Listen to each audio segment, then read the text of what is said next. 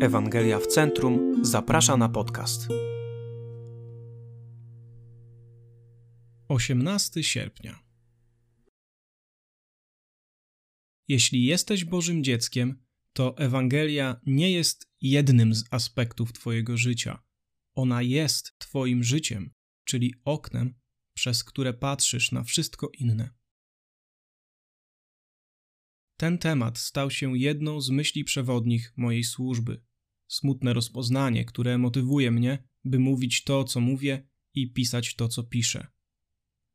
Tysiące szczerze wierzących ludzi ma wielką wyrwę w samym środku wyznawanej przez siebie Ewangelii. Zazwyczaj postrzegają ją jako dzieło przeszłości i coś dobrego na przyszłość, wyjście i wejście.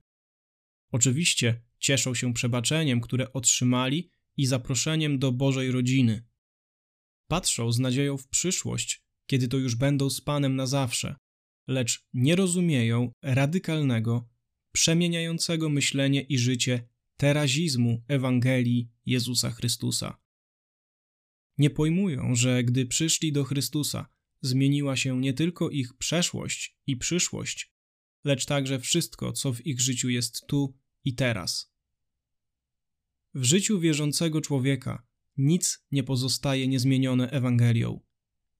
Jeśli patrzysz na życie z perspektywy obecnych korzyści wynikających z dzieła, osoby, obecności i obietnic naszego Pana Jezusa Chrystusa, nic w Twoim życiu nie pozostanie takie samo.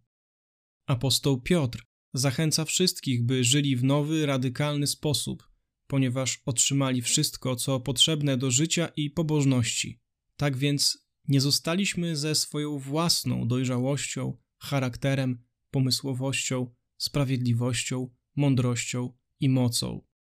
Ponadto Ewangelia redefiniuje też to, jak rozumiemy całą naszą historię, jak postrzegamy znaczenie życia, jak rozumiemy ludzkie zmagania, skąd czerpiemy naszą tożsamość, gdzie szukamy pokoju i poczucia bezpieczeństwa, co uznajemy za niebezpieczne, co oceniamy jako udane życie i tym podobne. To prawda, że gdy Jezus w nas zamieszkuje, wszystko w naszym życiu się zmienia. Nic nie pozostaje takie samo.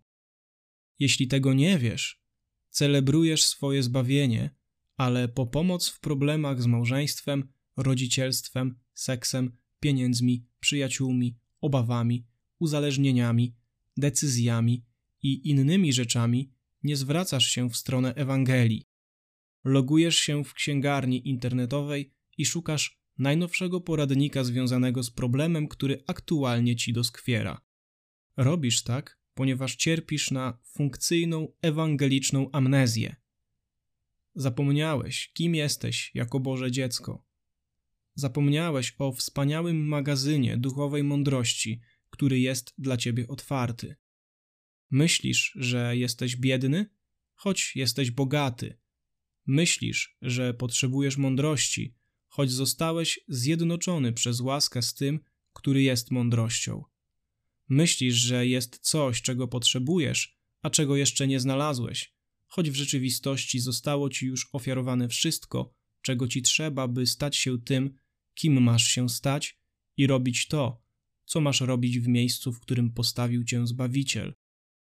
Ewangelia daje ci wszystko i zmienia wszystko w twoim życiu. Czy żyjesz tak, jakbyś faktycznie w to wierzył? Dalsze rozważania i zachęta. Pierwszy list do Koryntian 2, 1, 5.